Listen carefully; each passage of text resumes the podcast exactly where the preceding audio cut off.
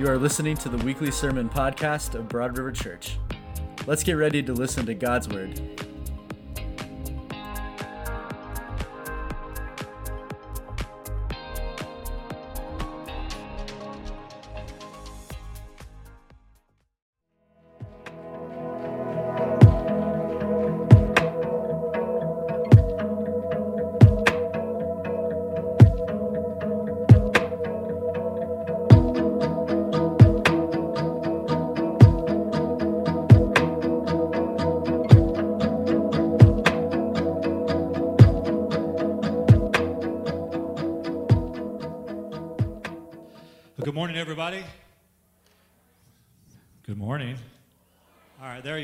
To see you. Listen, it's good to see you. I wonder if you're happy to see each other. I want to make sure. I want you to look around the people around you, look at them, and, and let them know with your face how happy you are to see them, all right? Just let them know you can do give. My mom called giving it a big cheeser. She said, give them a big cheeser. I'd like to invite you to open your Bibles uh, to the second account of Jesus' physical life here on earth. It's called the Gospel of Mark.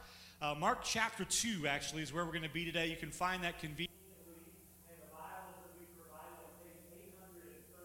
838. They're down in front of you or on the front row, they're underneath your seat. It's good to get in the habit of having physical Bibles in our hands, even out here in 2022, right? So, so get there and we'll read there in just a few minutes. Um, as you're finding uh, Mark chapter 2, uh, I just want to introduce myself. My name is Kevin, along with my wife Jacinta. We're lead pastors here.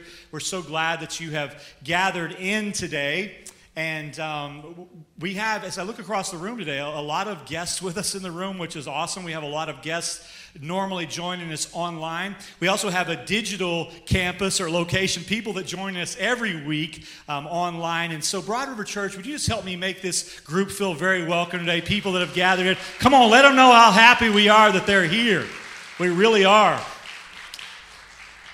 For our guests today, and really everyone that's gathered in, I'd like to point out this card that's either in front of you, or um, if you're a guest with us today, it's inside a bag that you were given as you come in. It's called a Connect card. That Connect card is there to do exactly what it says, which is to help us stay connected with you. We'd like you to have the opportunity to be able to share with us the things that are going on in your life, but also to be able to take next steps. You can see on the back there's several different next steps that you can take. You'll be hearing about some of those next steps uh, throughout the service. Fill this card out during the service, and even if you don't fill out any other part of the card, there's a section that says prayer requests. We would love to know with you to, what you need prayer for, and we'd love to join with you in prayer on the things that are going on in your life. Fill that out as you're leaving today. There's a bucket on the right hand side of the door. This is also where we receive our tithes and offerings, and we'd love for you to drop that connect card in there. I want to tell you something else I'm very excited about before we get uh, to the Gospel of Mark. We have a brand new service opportunity uh, starting next Sunday. So we'll be going from two services to three services next week. The third service is at our South Norwalk location. It's at 10:30 a.m. and it's entirely in Spanish. So the welcome, the worship, the sermon, todo en español, okay? So if you are interested in worshiping in Spanish, or maybe you have family or friends that would respond well to that kind of opportunity, I want to just encourage you to jump in, be, be a part of Broad River in Espanol beginning next Sunday. And if you have any questions about that, I know there might be some questions. I'll be standing out front after the service. I'd love to answer any questions that you might have. Listen, 2022 is a year of over overflow for our church. And this is a part of that. About uh, eight years of praying is, is coming to pass next week. All right, so let's give God praise for that. Amen. Today we are starting a new series of sermons called Critiquing the Critic. So, for the next four or five weeks, we're going to look at criticisms that Jesus faced when he was walking here on this earth. Now, these days, everybody loves Jesus. Even people who don't believe in Jesus love Jesus because in our minds, when we think about Jesus right now, we kind of have this soft, kind of watered down caricature version of Jesus in our mind. This Jesus that we have in our mind, he's just serene all the time. He's kind of glassy eyed everywhere he goes. And he's just kind of, I don't know, floating around, saying nice things and, and patting little children children on the head as he goes. But if you read the stories of Jesus' life, just do a little survey of the Gospels Matthew, Mark, Luke, John you're going to find out that Jesus actually took a lot of criticism from these uh, uber religious guys called the Pharisees. Uh, the Pharisees weren't always fair, you see. Sometimes they were critical. This other group uh, called the scribes. There was this Jewish group very critical of Jesus called the Herodians. The Romans who ruled the land where Jesus ministered, they were critical. Even members of Jesus' own family were critical of him. Listen, I want to ask you a question. If Jesus was, we're going to get to the Gospel of Mark, I promise we'll get there. If Jesus was so soft and nice and always out here handing out jelly beans and donuts to everybody, why would they have wanted to kill him? Right? They, they didn't just want to kill him, they did it. He was heavily criticized, and some of the criticism was very harsh. And Jesus just kept on preaching and teaching about God's way of doing things. He just kept on being obedient to the Father, as Pastor Mike preached so well last week. We're going to read these verses in Mark chapter 2 and check out some harsh criticism of Jesus. But before we do, I want you to know why we are doing this. The subtitle of this series do you see it is what criticisms of the words of Jesus reveal about us? Here's the deal. As we see each of these critics over the next four to five weeks, we're going to get a better perspective on his life and on his ministry. First of all, we're going to see how the people around him really view Jesus real time. Listen, they didn't look at him as some sort of, I don't know, blonde haired Swedish Jesus who talks like an alien, okay? It's not what they saw. When people, when people, Jesus talked, people had usually one of two reactions. Either, first of all, they, they, they, would get afraid of the consequences. They say, No, Jesus, don't, don't say that. You can say the other stuff, but don't say that. Either that, or they would get angry with him about what he was preaching. We're going to see some of that. The second thing we're going to get an opportunity to learn about Jesus is when we see what he was being criticized for. I'm going to argue over the next four to five five weeks that the same things that he was criticized for 2,000 years ago, he's being criticized for now. We're going to make that argument, but also we're going to see how he responded to the criticism. I know that's a very long setup, but I wanted to make sure we started on a firm foundation. Okay, let's go. Mark chapter 2. We have a tradition of standing together to give honor to the Word of God, so let's do that. Mark chapter 2. We're going to read verses 23 through chapter 3, verse 6. One Sabbath, he, he is Jesus here, was going through the grain fields, and as they made their way, his disciples began to pluck heads of grain. And the Pharisees were saying to him, Look, why are they doing what is not lawful on the Sabbath? And he said to them, Have you never read what David did when he was in need and was hungry, he and those who were with him? How he entered the house of God and ate the bread of the presence, which is not lawful for any but the priest to eat, and also gave it to those who were with him. And he said to them, The Sabbath was made for men, not man for the Sabbath. So the Son of Man is Lord even of the Sabbath. Entering into chapter 3. Again, he entered the synagogue, and a man was there with a withered hand, and they watched Jesus to see whether he would heal him on the Sabbath so that they might accuse him. And he said to the man with the withered hand, Come here. And he said to them, Is it lawful on the Sabbath to do good or to do harm, to save life or to kill? But they were silent. And he looked around at them with anger, grieved at their hardness of heart, and said to the man, Stretch out your hand. He stretched it out, and his hand was restored. The Pharisees went out and immediately held counsel with Herodians against him how to destroy him. Lord Jesus, it's our desire that you would continue to speak to us as you've been so faithful to do so many different times, that you would come again in your power and open up our hearts, soften our hearts to what you want to do. Lord, I pray that you would start with me and the words of my mouth and the meditation of my heart would be acceptable in your sight. God, you're my rock and my redeemer. We plead with you to speak to us today in Jesus' name. Everybody said, Amen. Thus, you can be seated. Looking around the room right now, based on the average age of here, the people that are here today, I'm going to guess that most of you have not seen a movie called Mississippi Burning. It's uh, a movie that's over 30 years. I think we have a picture that talks about Mississippi burning. It's a, over 30 years old now. It stars Gene Hackman, and on the right there, a very young William Dafoe, aka the Green Goblin. All right?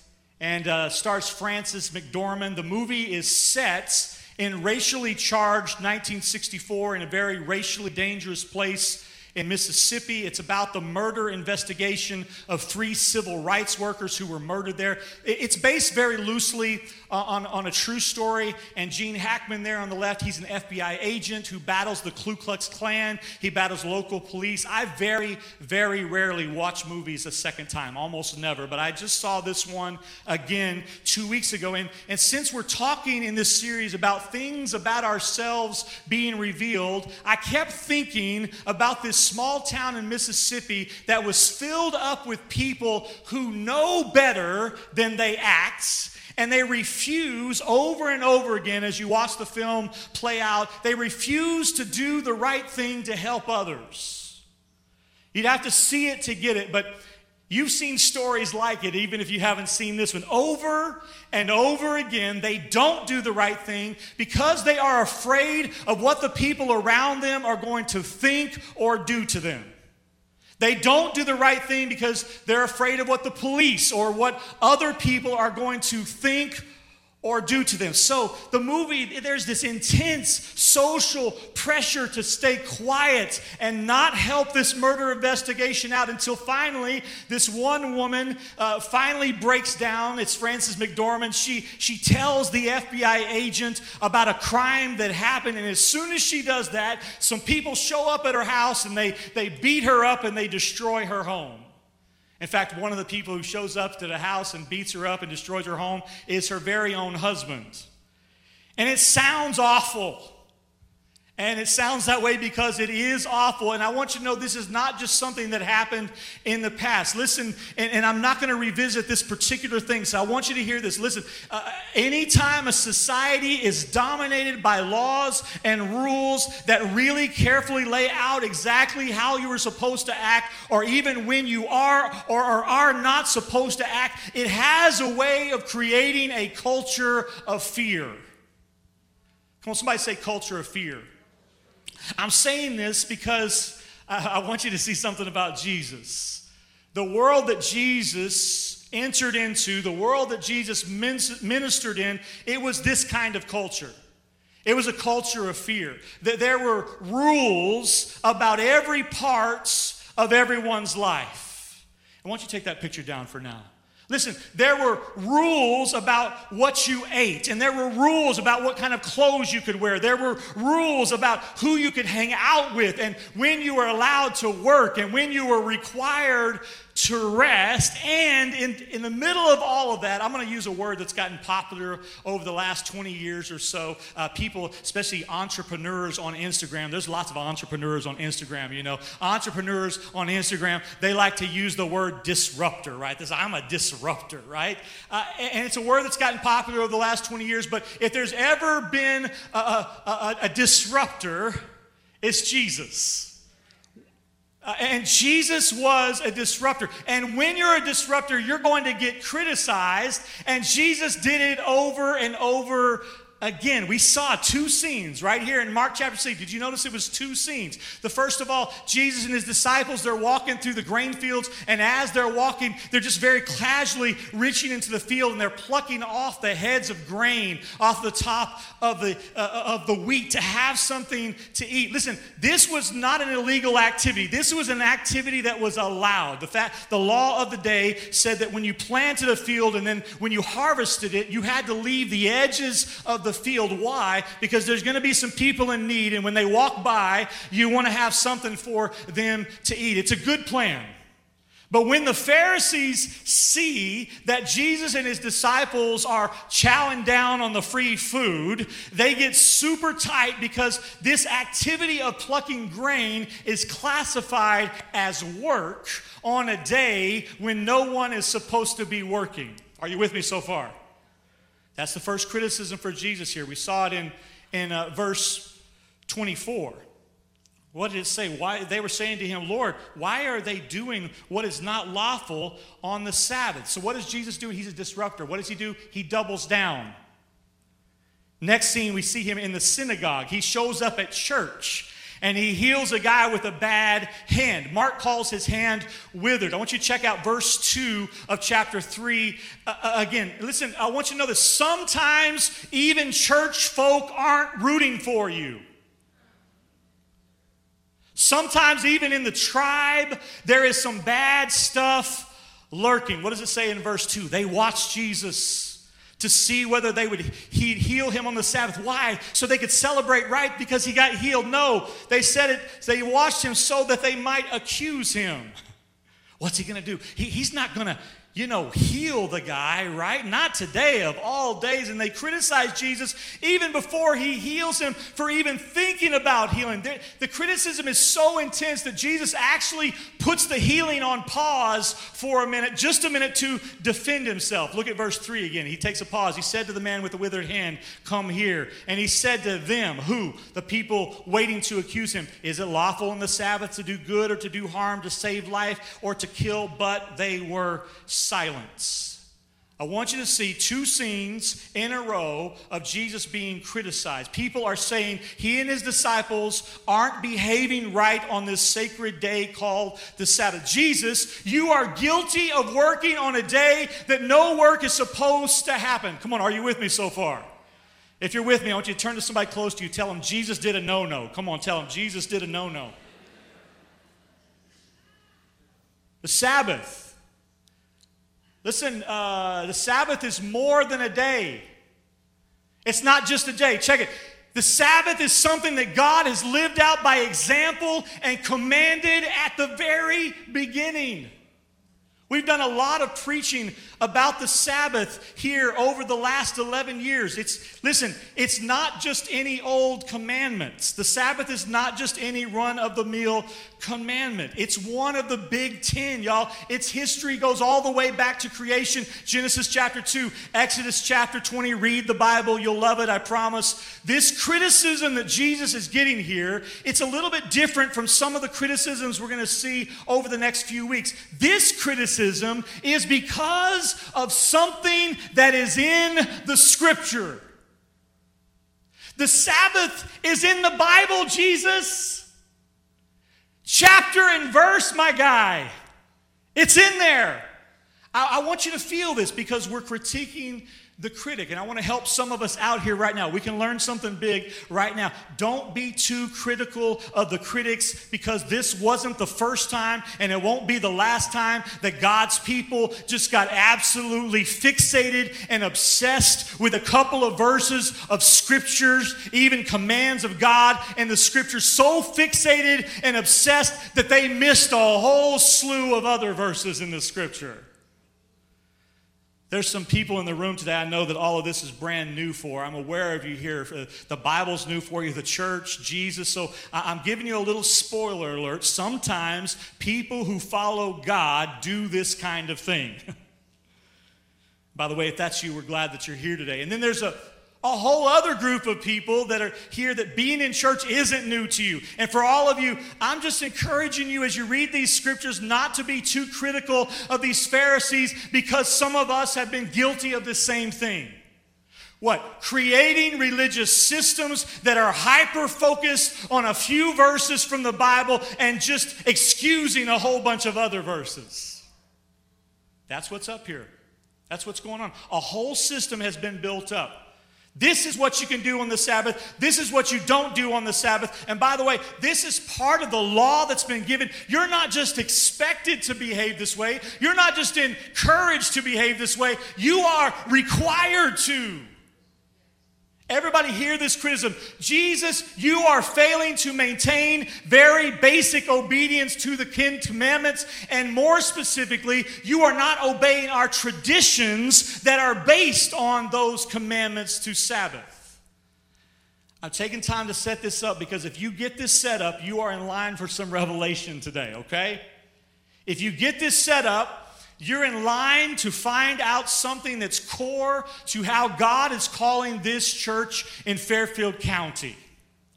If you get this set up, you're ready now to learn something about Jesus. You can learn all of that just by seeing how Jesus responds to the criticism. How, how, does Jesus respond to the criticism almost always in the scripture? Yell it out if you know. How does he normally respond to criticism?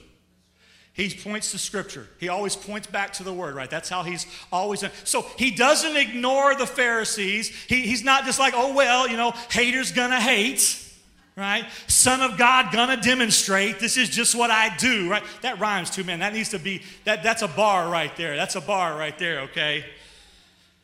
He reminds everybody, he points back to the word about King David and how King David once broke a big rule too. You can see it in verse 25. Have you never read? Jesus said what David did when he was in need and was hungry, he and those who were with him, how he entered the house of God in the time of Abiathar the high priest and ate the bread of the presence, which is not lawful for but the priest to eat, for any but the priest to eat, and also gave it to those who were with him. This story is, by the way, uh, in 1 Samuel chapter 21. In case you want to check it out later, read the Bible. It's great. Jesus says, What I'm doing here is just fine. There's precedent here. It's happened before, and then now he's going to teach them something. Jesus responds to their criticism by turning their criticism into a teaching on how God's law really works. It's in verse 27. He said to them, The Sabbath was made for man, not man for the Sabbath. So the Son of Man is Lord even of the Sabbath. First response to criticism, right? Now he's going to go into the synagogue. Scene two. He heals the man with the withered hand. He defends himself a little bit differently this time. What he's doing here, and it's kind of in the weeds, so I'm not going to go too deep here, but he's going to use actually the Sabbath law on the books to defend himself because in the Sabbath law, there is this loophole that says that you can violate the Sabbath in one way. If you need to violate the Sabbath, you can do that if you need to save somebody's life. You could do that, it's a loophole. But you can't use it as a loophole to kill somebody. Right? Unless you're defending yourself, right? Or unless you're trying to save somebody. So that's the way that he do, does it there. You couldn't violate. So, and I'm getting down in the weeds. I'm going to come out of the weeds because teach, Jesus is teaching us something about God here. Help me out here. Everybody help me out. Get with me right now. Is Jesus saying that we should not observe the Sabbath? Come on, I want to hear you. Yes or no? Is Jesus saying that we shouldn't follow God's law? Yes or no?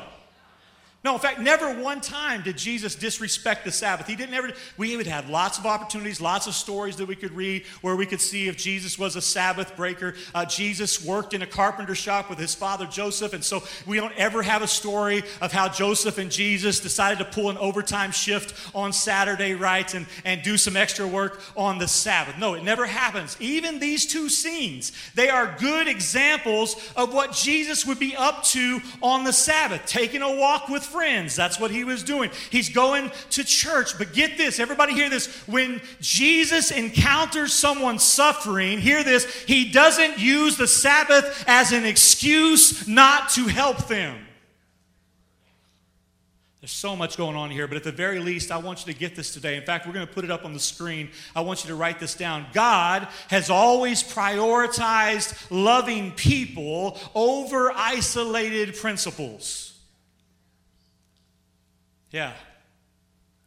The more I read scripture, the more I find that it actually doesn't have a way long term of contradicting itself. Scripture has a way of fulfilling itself. And this truth is something that has always been a part of that fulfillment because it's all tied together by what God has always prioritized.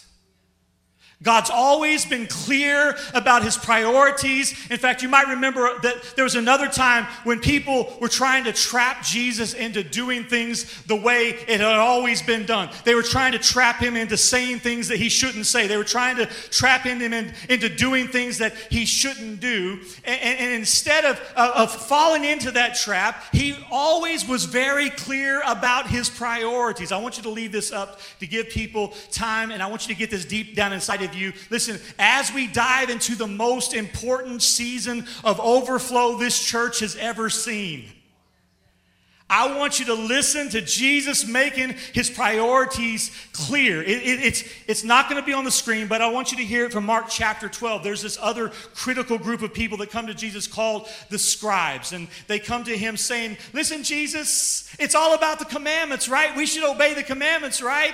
They're trying to trap him. Of course, we should obey the commandments. It's all about the, well, if it's all about the commandments, Jesus, then why don't you tell us which one is the most important one of all? Listen to how he responds in, in verse 29. He says, Hear, O Israel, the most important is this. Thanks for asking, basically, he says. Hear, O Israel, the Lord our God, the Lord is one.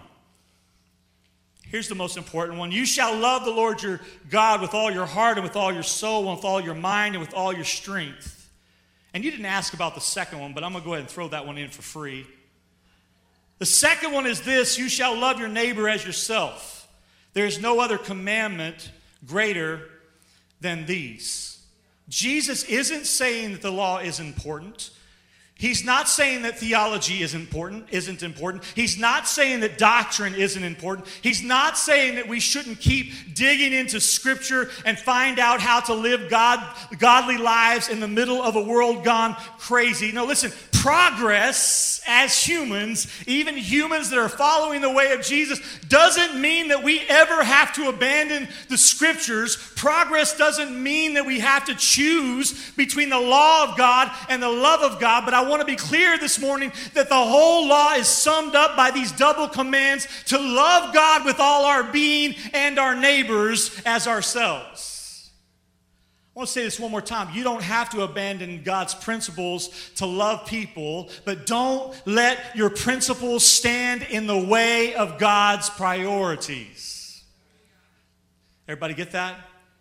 If you, if you, had, if you had seen this building 10 years ago, I mean, this room right here where you're sitting, if you had seen it 10 years ago, it's, it's almost unrecognizable to what it was then. There were, for instance, out here where you're sitting, there were these really long, beautiful uh, wooden pews. Two, two rows, a big row over here and a big row over here. There, there was some, and, and by the way, I love pews. I'm a pew guy. I was raised on pews, all right? Don't talk bad about pews to me. We don't have pews for a reason, which we'll talk about, but, but I, I love pews. So we didn't get rid of the pews because they were bad. They were awesome. There was some really not so awesome, really yellow carpets and there were these three kind of different pulpit things a pulpit thing there, a pulpit thing here, a pulpit thing over there. And there was this big, huge stone altar that's set right here across the back of this stage. And we worked for hours and years, and, and we spent a whole lot of money to change almost everything in this room. And we didn't do it because the past was bad. We didn't do it because there's anything wrong with tradition. I kind of like how pews look, right? I kind of like how you can't really social distance on a pew, right? Because you're gonna you're gonna get right up next to somebody. I kind of like that about it. But but everything that we did to change this building to what it is right now was trying to be faithful to Jesus's priorities. Listen, there's nothing wrong with tradition, but if tradition gets in the way of loving God with all of our heart and loving people, traditions are going to get deprioritized. We've changed the name of this church twice in the last two year, 12 years. 12 years, two names. When I became the pastor in, in 2011, the church's name was, ready for it, you got to take a breath, Evangelical Lutheran Church of the Good Shepherd in Norwalk. That's what was out on the sign out here. And uh, by the way, a really strong name, a name with a lot of legacy, a name attached to a whole lot of faithful people that have made it possible for us to be sitting here in a debt free building in 2022, okay? All right, so we're, yeah, yeah, yeah. But here, here's what I, I knew about 99.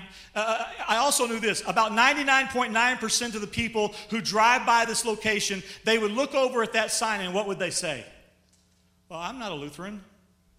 In fact, most of them in 2022 would say, I don't even know what a Lutheran is. Right? So we changed our name. Uh, what did that look like, by the way? A guy named Bob. I said, Bob, get a saw. It sounds like a good song, actually. Bob, get a saw. And so he took the a country song. It'd be a country song, obviously, right? So don't, it's all right. Get a saw. Bob, get a saw. This is going to be something. Bob got a saw and he walked out to the sign and he just sawed off the first part of the sign. Evangelical Lutheran. Came right. And then what did it say? Church of the Good Shepherd. That became our name. And I just got to tell you, I, I love that name, Church of the Good Shepherd. Why? Because Jesus is the Good Shepherd. I, know that to be true personally, deep down inside, what it's meant for Him to shepherd my life. But I also knew something else at the same time is that most people who don't know Jesus have no idea what that means. So we prayed and we, we listen, nobody knows what, when's the last, what, how many shepherds did you hang out with last week? There's some guy back there, yeah, me and, me and Bob were shepherds. he's a saw and he's a shepherd. Yeah, he's got both, right? They had no idea what Church of the Good Shepherd, so we prayed and we felt like that name was not as welcoming as it needed to be. And we were going to be faithful to God's priority scale. It's the reason that we say online all the time, you belong here. You belong here is not a marketing phrase. Miss me with that. It's not a marketing phrase. It's why we often say, you can belong here, what? Even before you believe. It's a reason that we start new services and we have a second location now and a new service coming in Spanish. Pastor, this church is great just the way it is. Why can't you leave well enough alone? We already have Spanish translation, Pastor. Why do we need to have a Spanish speaking service? Listen, I want us to be absolutely ruthless in being faithful to what God has prioritized. This is not about us.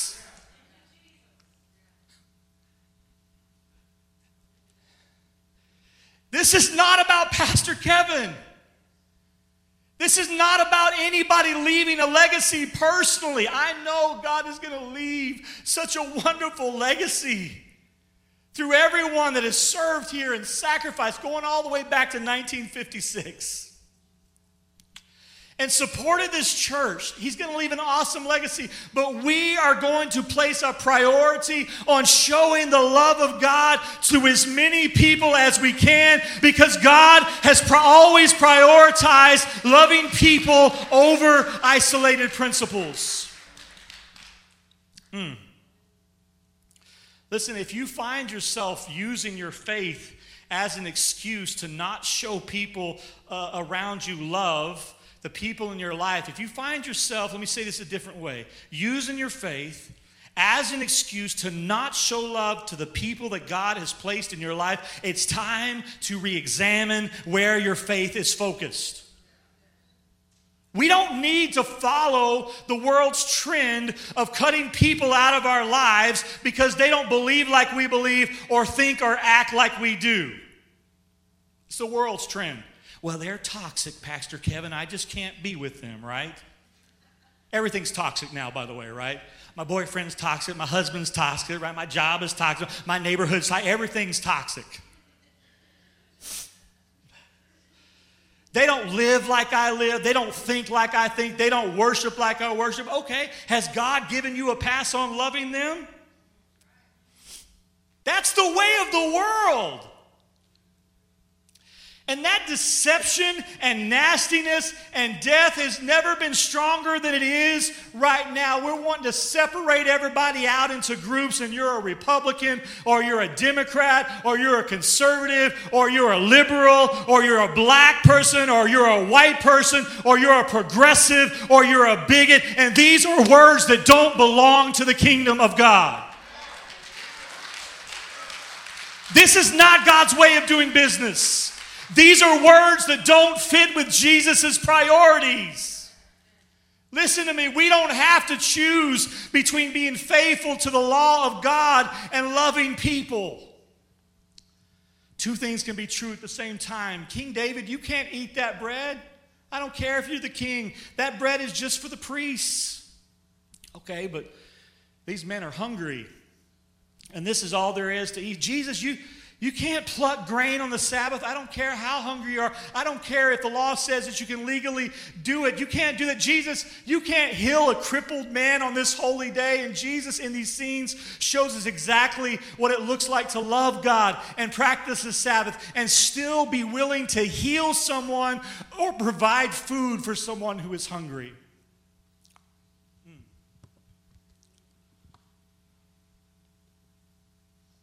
I said that this criticism should reveal something about us. Will we allow our faith to be a re- ritualistic exercise, just concerned with making sure that we're doing all the right things, or will we have enough faith to just do the right thing? This is why I bring up this movie, The Mississippi Burning, by the way, and this culture of fear. Instead of doing the right thing, a culture of fear. And by the way, if you don't just let your faith let you live out doing the right thing, it'll always become a culture of fear. We don't have time for that sermon today. Almost 20 years ago now, I, I, I stepped out of working in a church for a couple of years, and Pastor Jacinta and I went back to school together. We were almost uh, 30 years old. And during that time, to provide for my family, I worked as a waiter at Red Lobster. The Crimson Crustacean.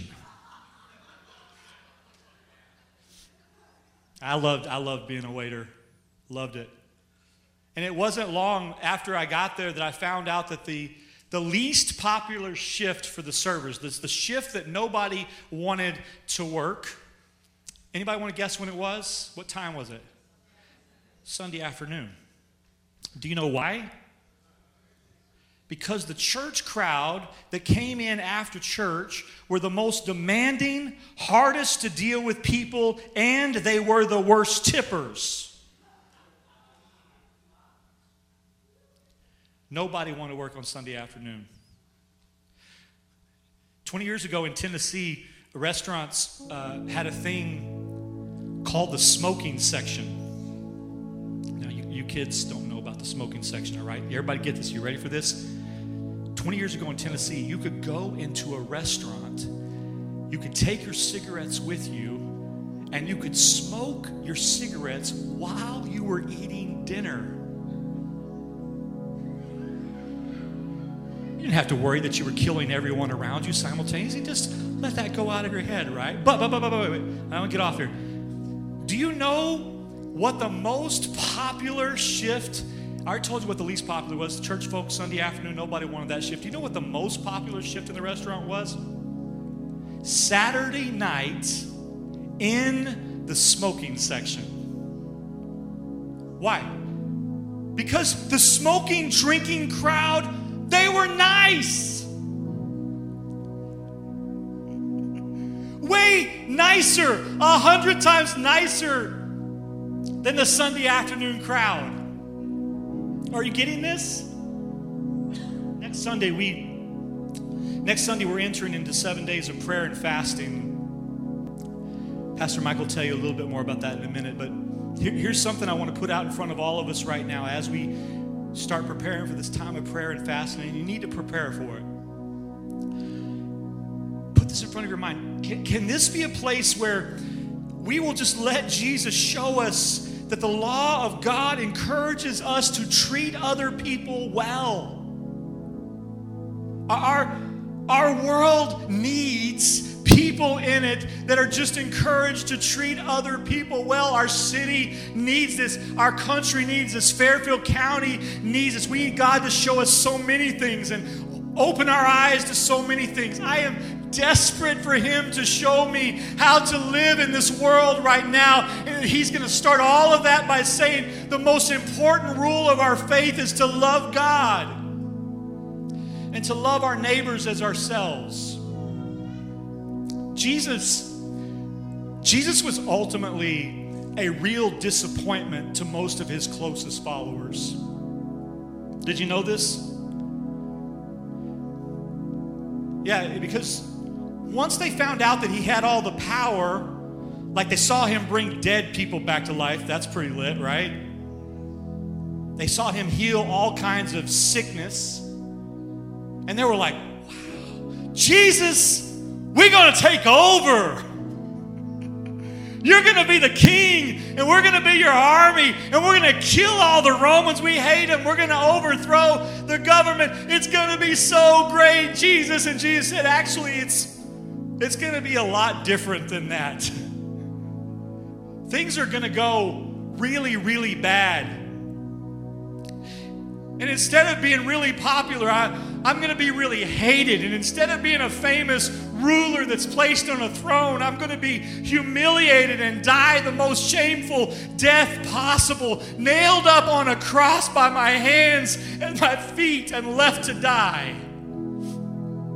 I am the king, you're right. And you are going to follow me in this kingdom. But he said, My kingdom is not of this world because in my kingdom I have put loving people and saving people first. The reason that I have come is so that they might have life and live life to its fullest. Those were his priorities. Listen, he didn't just prioritize people generally. He prioritized you specifically. He didn't just choose to love people generally, He prioritized you specifically. Jesus didn't leave heaven because of some general principles of morality and being nice to people and goodness in the world. He did it to save you. You specifically.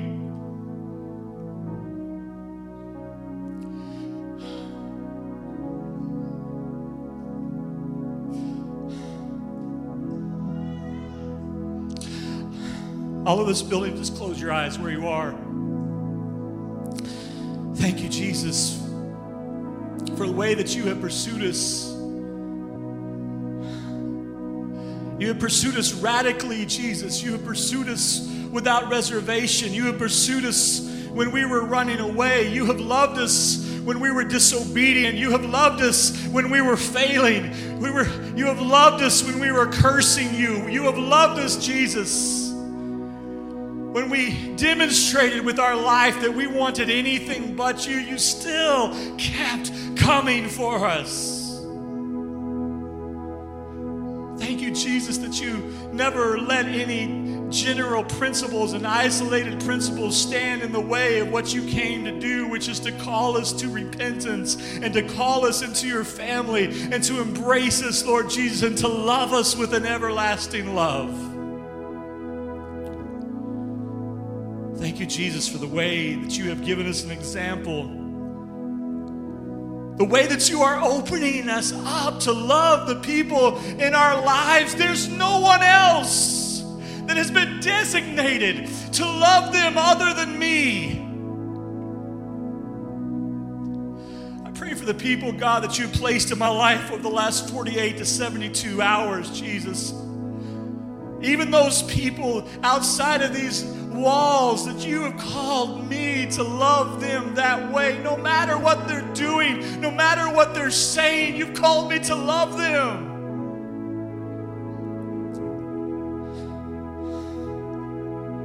Thank you for the people in this room right now. There's just conviction that's just washing across this room right now about the people that you placed in our lives, Lord, conviction about the kind of church that you called Broad River Church to be, Lord. We don't need any more finger pointers. We don't need any more accusers. We don't need any more self righteousness, Lord. We don't need any more hypocrisy. All we need, Jesus, is to be the city on a hill, the lamp on a lampstand that you've called us to be. Your hands and your feet you for those that you're convicting right now, starting with me, Lord. Lord, I pray, secondly, and I'm going to continue to pray for some people that are in this room today that as I'm praying, you would just say, I just need to put first things first, Pastor Kevin, even before all of this. I've never made a decision to follow Jesus. And if that's you today, you have the opportunity to do that today. And for some of you, you started having this sense even as you were driving over, and some as you drove into the parking lot, and some as you walked in the lobby even before the service, or maybe as we were worshiping, or maybe as I was speaking, but you just have this sense that today is the day that you put a stake in the sand and you draw that line and say, I decided to follow Jesus.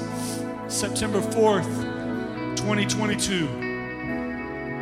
If that's you today, I want to say a prayer and I'm going to say some words I'd love to have you repeat after me. But as you repeat them, I want you to pray them as, as your own words. This is a moment between you and God. Again, all the heads are bowed, the eyes are closed, but I would really love to know who I'm praying with this morning, wherever you are. Would you just lift your hand if that's you today? Come on, if you want to make a decision to follow Jesus, maybe for the first time or for the first time in a long time, have your hand lifted now. Amen. You can put your hands down. Thank you for that. Broad River Church, we have the privilege of praying with those people who lifted their hands today. Nobody prays alone. Let's pray this together. Just repeat after me. Say, Lord Jesus, Thank you for coming for me. Thank you for dying for me. Thank you for your resurrection and the new life that I have in you. Now I give you my heart. Forgive me of my sins. Turn me back to you. I want to follow you all of my days. In Jesus' name. Thank you for listening to this week's podcast. If you connected with this sermon, share it with a friend. You can find us on all social media platforms and YouTube, or visit us on Sunday in person at two locations in Norwalk and three service times. Have a great week.